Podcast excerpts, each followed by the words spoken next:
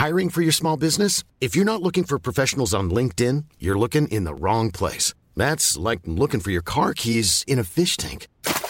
LinkedIn helps you hire professionals you can't find anywhere else, even those who aren't actively searching for a new job but might be open to the perfect role. In a given month, over 70% of LinkedIn users don't even visit other leading job sites. So start looking in the right place. With LinkedIn, you can hire professionals like a professional. Post your free job on linkedin.com slash people today.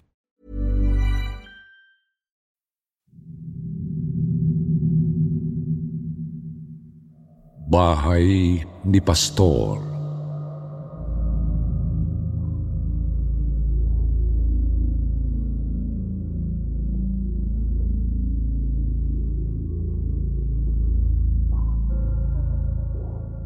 Magandang araw, Sir June.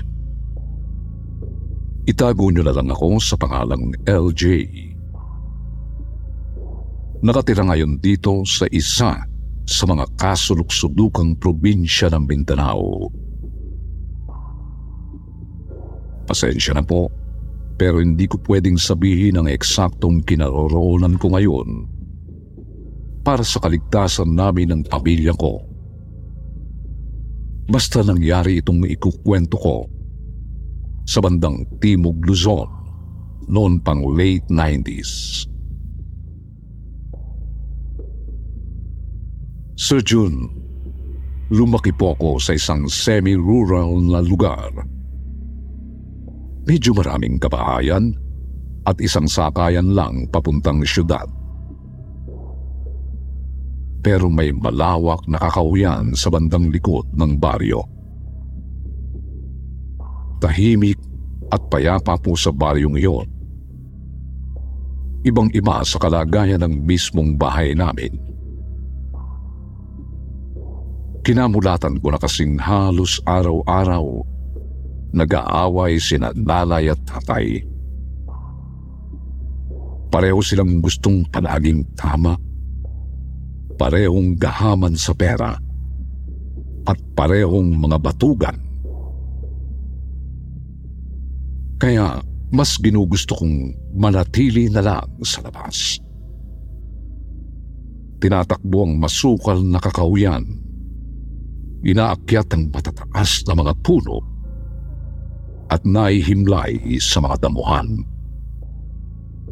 O kung hindi naman, sumasama sa mga kaibigan kong pumunta sa siyudad para gumala.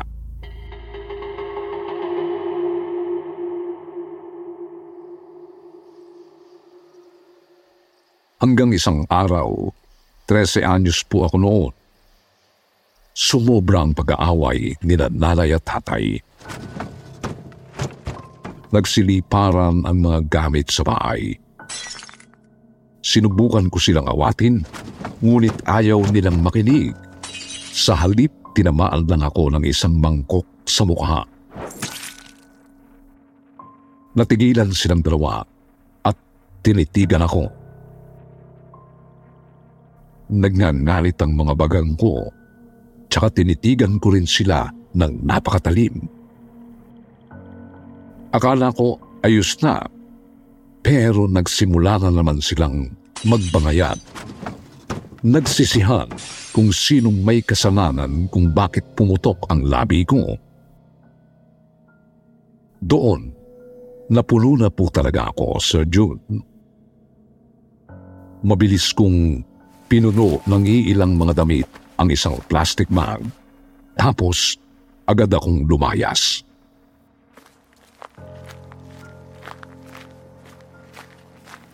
Wala po akong tigil sa kaiiyak habang naglalakad papuntang bus terminal.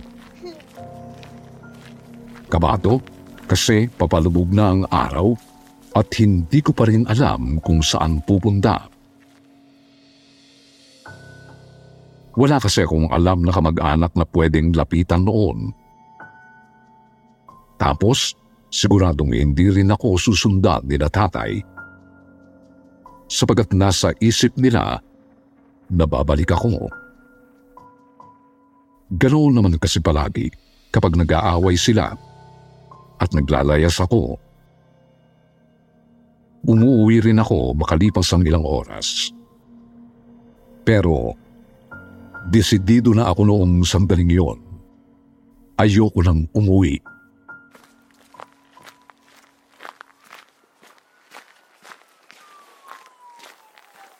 Kada lakad ko, may natalaw po akong kumpulan ng mga tao. Mayroon ding mga pulis. Lumapit ako at nalaman kong may nakita palang bangkay ng isang bata. Naroroon ito sa may damuhan. Wakwak ang tiyan at nawawala ang iilang mga laman loob. Nakilala ko ring anak pala ito ng isa naming kapitbahay. Nabalitaan ko rin kahapon pa pala ito hindi nakauwi. At hindi lang ito ang nawawalang bata sa may amin. Sa totoo lang po, Sir June, bahagya akong kinabahan noong oras na yon. Nakakatakot naman kasi. Baka ako naman ang madukot at patayin. Idagdag pa ang narinig kong budungan ng mga tao sa kumpulan na baka aswang ang dumali doon sa bata. Sumanit sadyang matigas na ang paninindigan kung hindi na ako uuwi sa amin kahit kailan. Nanumbalik sa isip ko ang palagi ang pagtatalo ng aking lalay at tatay. Hanggang naisip kong baka ang sarili kong mga magulang mismo ang makapatay sa akin. Kaya napaiyak na naman ako at nagpatuloy sa paglalakad.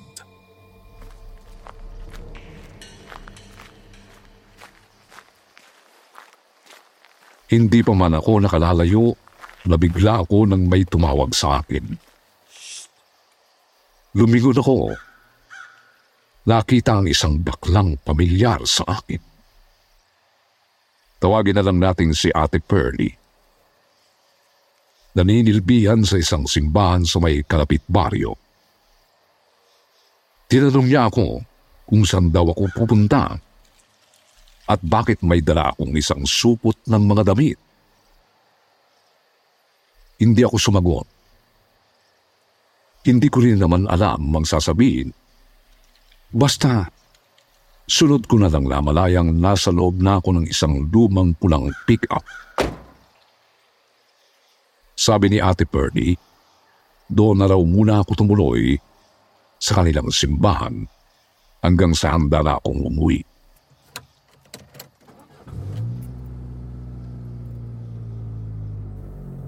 Habang nagmamaneho, ang dami niyang kwento sa akin na siguradong matutuwa raw ako noon Bagay na totoo naman po. Kasi talagang namangha ako pagkarating ko sa simbahan. Iba sa karaniwang simbahan, napakaraming mga kabataan doon. May libreng pakain, tapos libre ang tulugan. Meron po kasing dos andalas na bahay sa likod ng worship area nila. Doon pinapatuloy yung mga tinutulungan ng simbahan. Basta ba, huwag lang pumunta sa may dulo ng second floor nang walang pahintulot. Kay babait din po ng mga naninilbihan, gaya na lang po ni Kuya Gilbert. Isang pipi at bingi na magiliw akong sinadubong pagkapasok ko pa lang sa kanila. Siyempre, Napakabait din ni Pastor Danny. Isang binatang siguro nasa 25 anyos pa lang. Ang pinoproblema ko lang po talaga pagkarating doon, si Ate Lily. 13 anyos pa nga lang po ako noon, tapos nasa 16 anyos na siya. Aaminin ko po, medyo naiingit ako kay Ate Lily. Kasi napakaganda po talaga niya. Maputi ang balat, mapupungay ang mga mata. Tapos napaka-sexy. Kahit sabihin pa ni Ate Pearly na maganda rin naman daw ako. Hindi pa rin talaga mawala-wala ang inggit ko kay Ate Lily. Subalit hindi naman ang ganda ni Ate Lily ang pinoproblema ko. Kasi itinatago ko lang naman ang inggit. Ang pinoproblema ko po talaga, napakasungit po niya sa akin. Hindi ko naman po siya inaaway. Sa katunayan, maayos ko nga po siyang pinati nang una kaming magkita. Pero sadyang tiningnan niya agad ako ng masama. Tapos palaging kinakausap ng pabalang. Lagi din niyang sinasabi sa akin, tumayas na raw ako sa lugar na yon. Kasi hindi raw ako nababagay doon. Ang nakapagtataka pa po, sa akin lang siya ganoon. Sa ibang mga tao, napakabait naman po niya.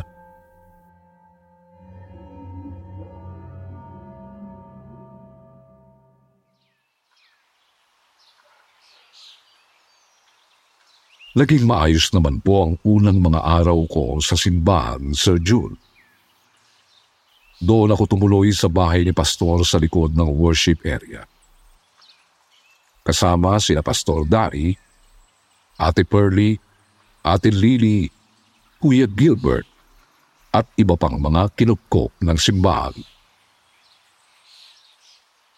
Doon, nakakakain at nakakatulog ako ng maayos.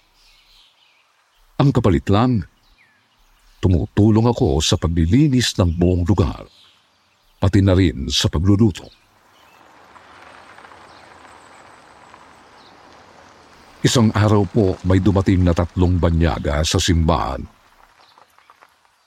Yung isa mukhang taga-kandulan. Yung dalawa naman mukhang maka-inchik. Isa sa mga inchik ang nauna sa paglalakad. Tapos mukhang siya rin yung boss. Pagkakita pa lang sa kanila, agad lumapit si Ate Pearly. Tapos umalis din para tawagin si Pastor Dari. Ako naman inutusan ni ate na maganda ng makakain para sa tatlong bisita. Sir June, unang kita ko pa lang sa kanila, hindi na ako komportable lalo na po doon sa inchik na umaaptong boss ng tatlo. Napakalagkit po kasi ng titig sa akin. Tipong nakapaninindig balahibo talaga. Yung ukula nga lang ako. Tsaka naglakad papuntang kusina kahit gusto ko lang tumakbo.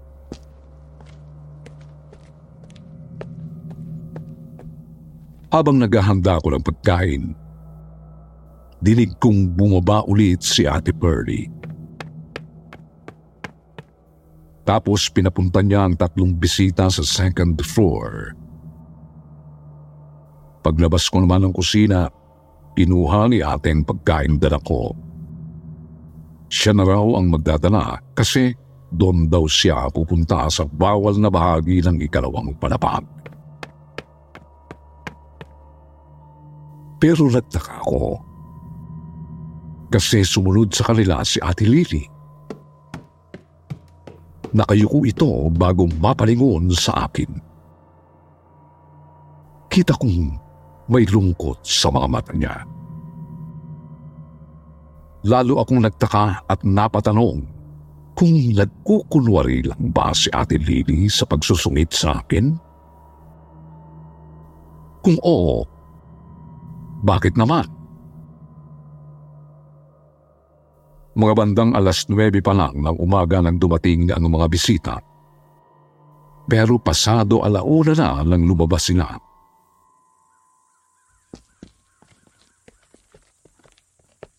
Agad akong tinawag ni Pastor Dari para maganda ng tanghalian. Nag-uusap pa sila ng mga bisita sa dining table habang naghahain ako tapos kita ko namang tuloy-tuloy na naglakad si Ate Lily papunta sa quarters ng first floor. At nakaramdam na naman ako ng pagkaasiwa. Nang titigan na naman ako ng malagkit noong isang inchik. Kaya nagpaalam ako kay pastor na maglilinis muna ako ng worship area.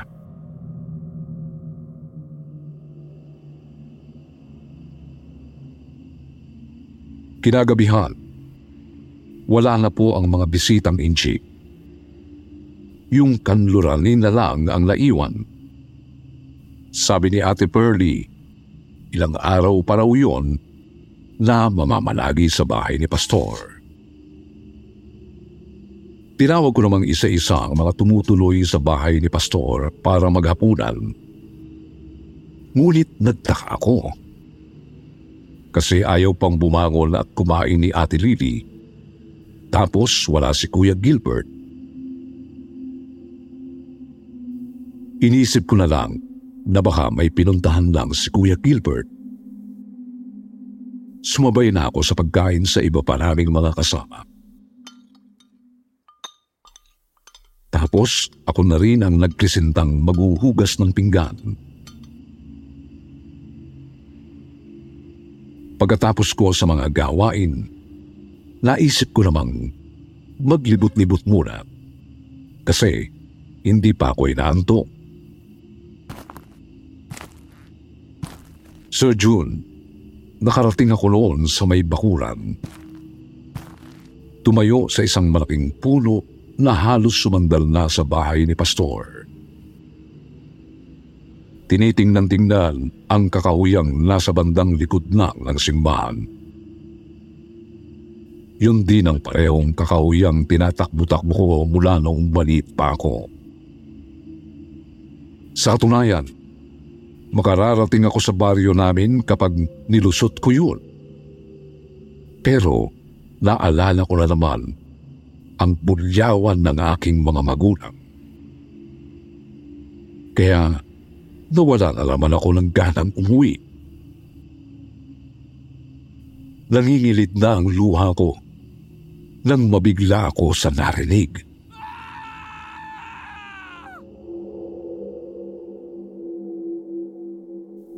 Nagpunas ako ng mga mata at pinakinggang maigi ang boses. Hindi ko matukoy kung sino yon. Basta boses ito ng isang lalaki. Hindi ko sigurado. Pero tunog umiiyak ito. At nagmamakaawa. Wala rin kasing mga salita na sumasabay sa iyak niya. Kaya hindi ko talaga alam kung bakit umiiyak. At kung sino. Sinubukan kong alamin kung saan galing ang palahaw. Nilibot ko ang bakuran pumunta sa may worship area at pumasok sa bahay. Hanggang sa natukoy kong nagmumula ito sa second floor. Kumabog bigla ang dibdib ko habang pinapakinggang maigi ang iyak. Sinubukan kong kilalanin ang boses kahit takot na takot na talaga ako. Subalit, sadyang napakalabo nito. Hindi nga ito mapapansin kung hindi pakikinggang maiki. Tumingala ako sa hagdan. Nanginginig ang mga binti ko. Gustong gusto kong umakyat. Pero takot akong suwayin ng mga nagpatuloy at nagpapakain sa akin. Ilang sandali pa, halos lumundag palabas ang puso ko nang may babaeng nagsalita sa likod ko. Hoy! Anong ginagawa mo dyan? Bakit gising ka pa? Alam mo namang bawal umakyat dyan, di ba? Ano tinitingnan-tingnan mo? Napalingon ako. Si Ate Lily at pinanilisikan na naman ako ng tingin. Sinubukan kong sabihin na pinakikinggan ko lang ang kakaibang boses Pero wala naman daw siyang naririnig. Galit pa nga niyang sinabi niya, baka guni-guni ko lang daw o baka nagpapalusot lang ako. Kasi nahuli niya akong nasa may hagdan. Kinumbinsi ko naman siyang makinig ng maigi. Subalit inila na niya ako papunta sa quarters para matulog na. Tumahimik na lang ako. Tapos, nakinig ulit ng maigi habang naglalakad. At napansin kong wala na nga ang kakaibang boses. Kako sa isip ano kaya yun? Multo?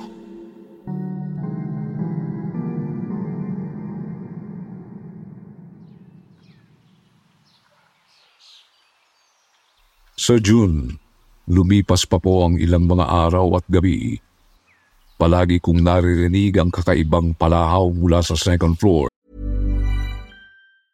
Jewelry isn't a gift you give just once. It's a way to remind your loved one of a beautiful moment every time they see it. Blue Nile can help you find the gift that says how you feel and says it beautifully with expert guidance and a wide assortment of jewelry of the highest quality at the best price. Go to BlueNile.com and experience the convenience of shopping Blue Nile, the original online jeweler since 1999. That's BlueNile.com to find the perfect jewelry gift for any occasion. BlueNile.com. Millions of people have lost weight with personalized plans from Noom, like Evan, who can't stand salads and still lost 50 pounds. Salads, generally, for most people, are the easy button, right? For me, that wasn't an option. I never really was a salad guy. That's just not who I am. But Noom worked for me. Get your personalized plan today at Noom.com. Real Noom user compensated to provide their story. In four weeks, the typical Noom user can expect to lose one to two pounds per week. Individual results may vary. Nagtatanong ako sa iba kong mga kasama pero sinasabi nilang huwag ko na lang daw pansinin. Yung iba, halata akong takot lang na mapagalitan. Kaya ayaw magtanong kina pastor. Yung iba naman halata ko ring may itinatago lalo na sina Ate Pearlie at Ate Lily Ikatlong araw mula nung una kong narinig ang kakaibang boses. Nagulat kaming lahat. Nang matagpo ang walang malay sa kakauyan si Kuya Gilbert. Wala lang niya sa mata.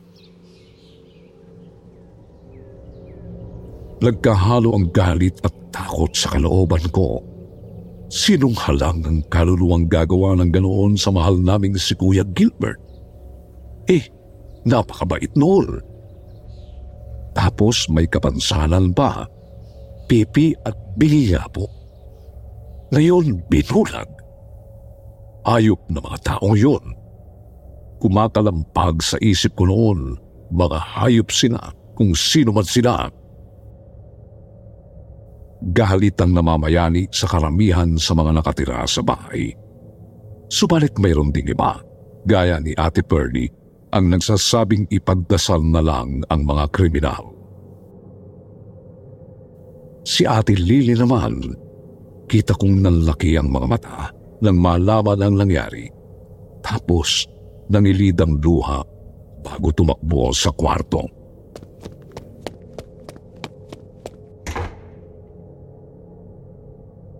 Sir June, nag-iba na po si Kuya Gilbert nang makabalik sa amin pirming nanginginig at halatang palaging takot. Kahit nga po sa akin, takot din siya. Ayaw niyang may umahawak sa kanya at parang nababaliw kapag nakakarinig ng boses ng mga tao. Kaya naman naisip ni Pastor na doon muna patuloyin si Kuya Gilbert sa second floor. Sina Pastor Danny, Ate Pearlie at yung naiwang banyaga ang nag-guide sa bulag ng si Kuya Gilbert papaakyat. Iyak ng iyak si Kuya Gilbert. Iyak na halatang dahil sa matinding kilabot. Iyak ng iyak sa hagdan, sa pasilyo, hanggang sa mawala na sa aking paningin. Iyak na katunog ng kakaibang palahaw na narinig ko noong nakaraan. Hindi. Ayokong isipin. Kasi imposibleng si Kuya Gilbert din mismo yun. Imposibleng umiyak yun kung andon siya sa kwarto ni Pastor. Malabo.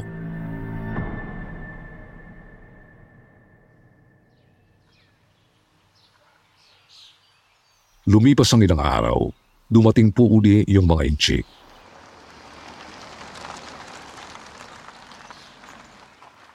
May kasama silang iba pang mga banyaga at iilang mga Pinoy. Siguro, nasa sampu silang dumating. Tapos may dalang kamera yung dalawa. Gaya ng dati, napakalagkit uli ng tingin ng isang inchik sa akin. Bago siya binulungan ni Pastor Danny.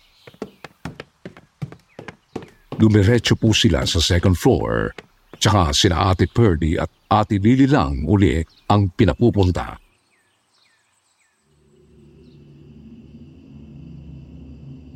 Inabot na sila ng gabi doon. Hindi ko na lang pinansin kasi wala namang iniuutos sa akin. Tuloy-tuloy lang ako sa paghuhugas ng pinggan. Nagbasa ng Biblia, tapos natulog na. Mga bandang alauna pasado ng madaling araw, nang marinig ko ang malakas na panahaw ni Kuya Gilbert.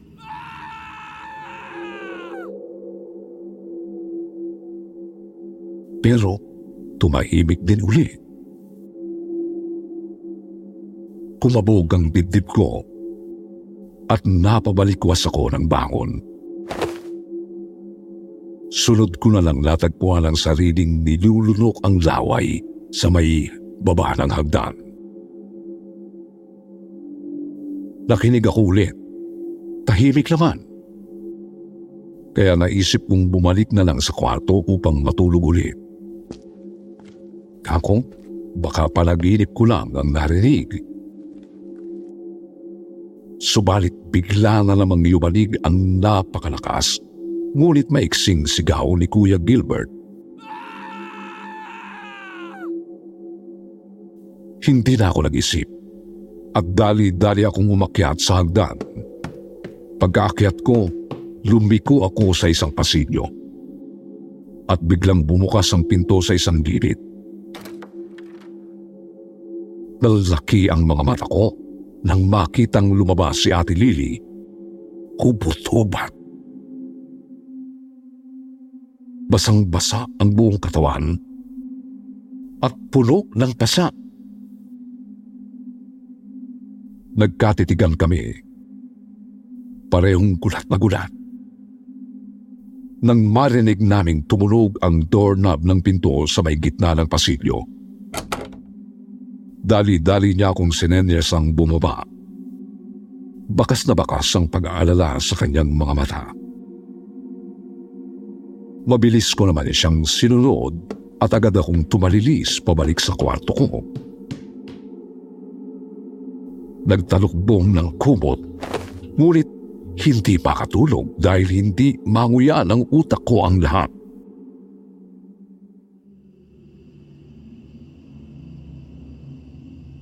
Kinabukasan, Miyerkules, prayer meeting kinagabihan. Wala na ang mga banyagang bisita. Pangkaraniwan lang ang kilos ng lahat.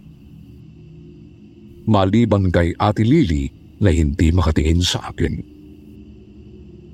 Gusto ko siyang kausapin, pero iniiwasan niya ako. Kapag nakikita ko siyang sumusulilap sa akin, wala na ang matalas niyang tingin. Ramdam ko na ang matinding pag-aalala sa hindi ko malamang dahilan.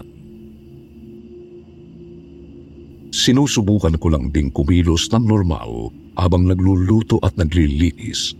Bagamat Alam kong napapansin ng mga kasama kong wala ako sa mood. Sabi ko na lang, may buwanang bisita ako, kaya medyo irritable. Di naman nila ako kinukulit.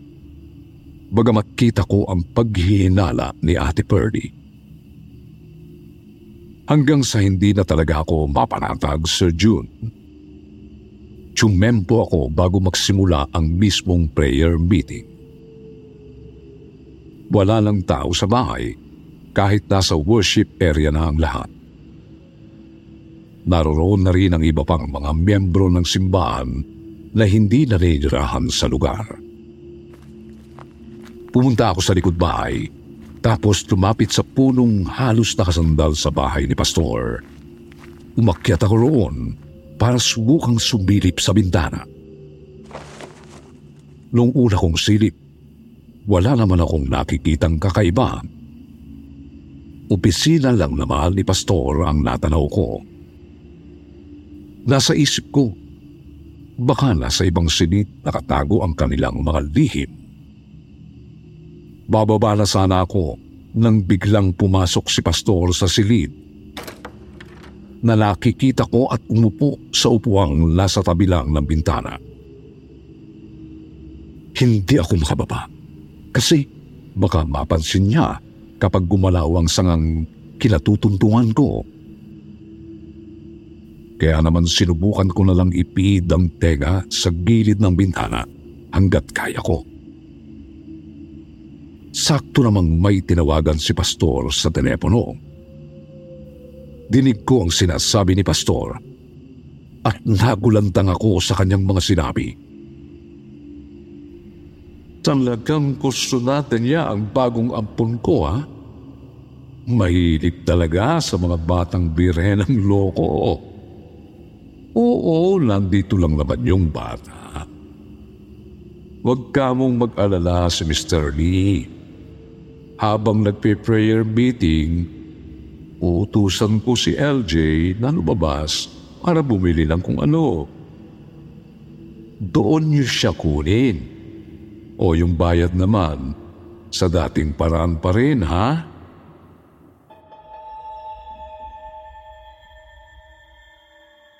Sir Jul, wala lang paglagyan ng takot ko noon. Hindi ko napansing nakagawa na pala ako ng ingay sa may sanga at napalingon sa may bintana si Pastor. Dali-dali naman akong bumaba. Madilim, kaya may posibilidad na hindi niya ako namukhaan. Tatakbo na sana ako papuntang worship area nang makasalubong ko si Ate Lily sa bakuran. Hinila niya ako papunta sa isang sulok. Pilit nga akong pumapalag kasi natatakot ako sa kanya. Natatakot ako sa kanila. Subalit na bigla ako nang makita kong umiiyak si Ate Lily. LJ, LJ, makinig ka. Tumakas ka. Hindi ka pwede rito. Ayokong matulat ka sa akin. Ayokong babuyin ka rin nila.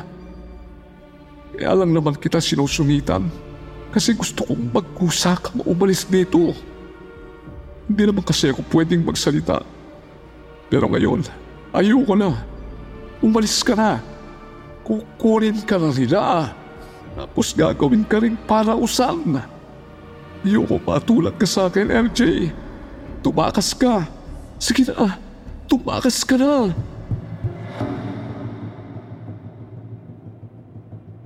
Mga natwiran pa sana ako nang marinig naming may mga paparating. Mabilis na tumalilis si Ate Lily pabalik sa worship area.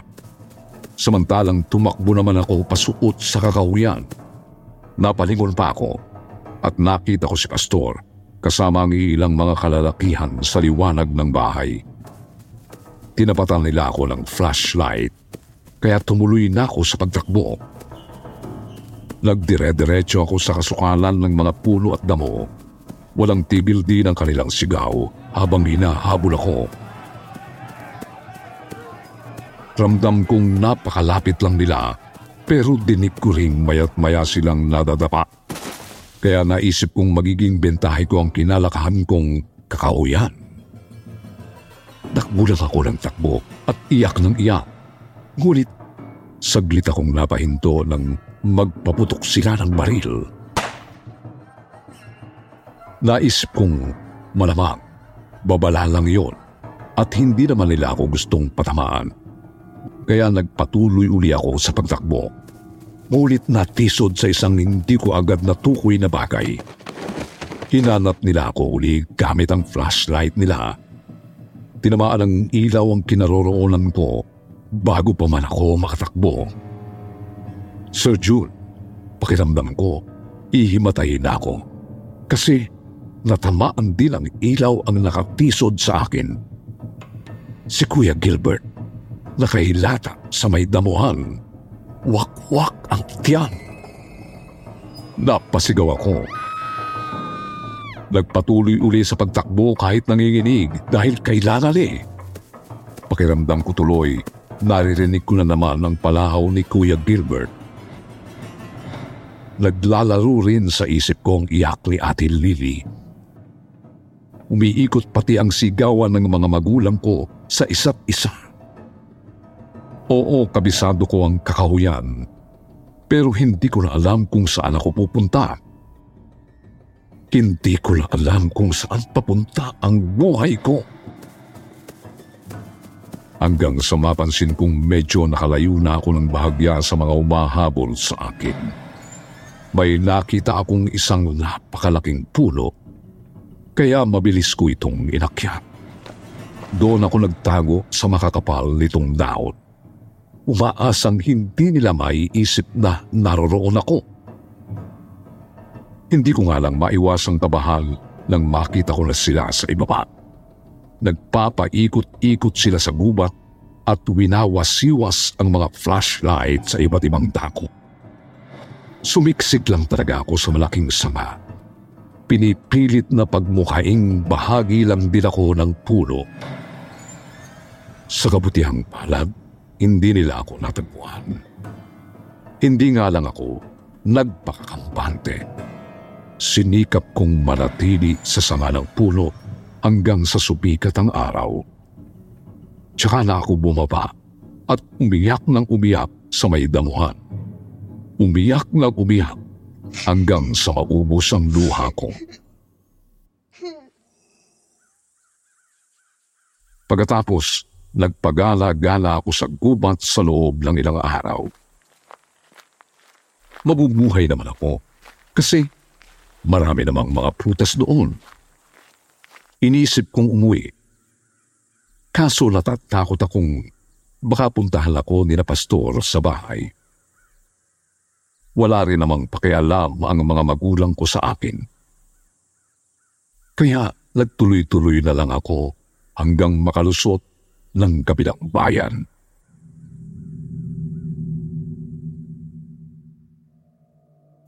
Sir June, sa ngayon, nasa Mindanao na po ako at may sariling pamilya na. Pinipilit itago ang sarili. Natatakot at baka makilala o mamukhaan ako ng mga taong yon. Bagamat wala na rin naman po akong balita masyado tungkol sa kanila. Huling narinig ko na lang, patay na raw si Pastor Danny. Kaya naisip kong baka ligtas ng ibahagi ang kwentong ito. Ang kaso, wala na rin akong balita tungkol kay Ate Lily. Hanggang ngayon, nalulungkot pa rin ako kapag naaalala siya. Bakit kaya siya humantong sa ganun? Eh, halata namang hindi niya ginusto yun. Siguro pinilit siya o baka pinagbabantaan. Sana lang talaga, ate. Ayos ka lang po. Maraming salamat sa inyo. At tinulungan niyo kong makatakas doon. Sa June, hindi po naging madali ang buhay ko nang makatakas. Nariyang namasukan ako bilang kasambahay silbidora sa kainan o kahit pangangalakal ng basura na gawa ko na. Wala eh. Kailangan kumayod para buhayin ang sarili lalo't wala akong maaasahang mga magulang. Maski simbahan at Panginoon nga, pahamak sa buhay ko. Di po ba? Siguro tanong ko na lang po sa mga listeners nyo, totoo kaya ang Panginoon? Kasi kung oo, bakit may ganoong mga demonyo sa mundo? At talagang sa simbahan pa sila naninirahan. Mas masasahol pa sa mga aswang kung tutuusin. Mas nakakikilabot pa sa mga maligno at kung anong mga nilalang. Sa katunayan nga, kapag nasa kahit saang simbahan ako, pakiramdam ko, napakalapit ko sa mga jablo. Comment nyo na lang po ang mga kuro-kuro nyo. Hanggang dito na lang po. At salamat.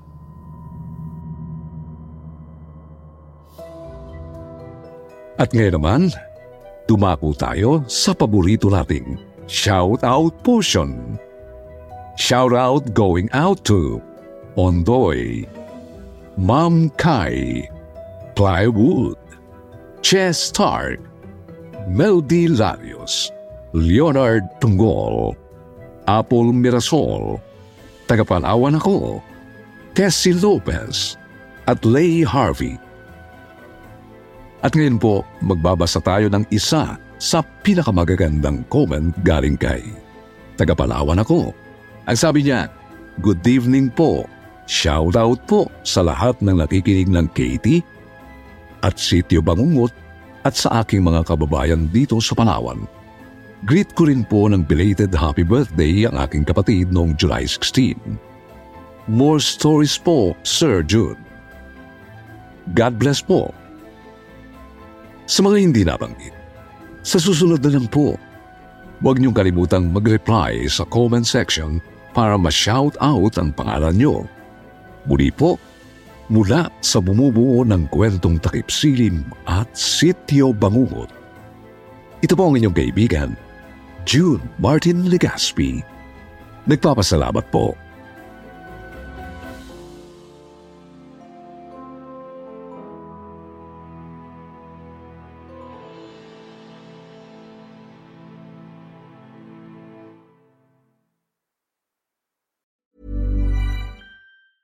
Planning for your next trip? Elevate your travel style with Quince. Quince has all the jet setting essentials you'll want for your next getaway, like European linen, premium luggage options, buttery soft Italian leather bags, and so much more. And is all priced at 50 to 80% less than similar brands. Plus, Quince only works with factories that use safe and ethical manufacturing practices. Pack your bags with high-quality essentials you'll be wearing for vacations to come with Quince. Go to quince.com slash pack for free shipping and 365-day returns.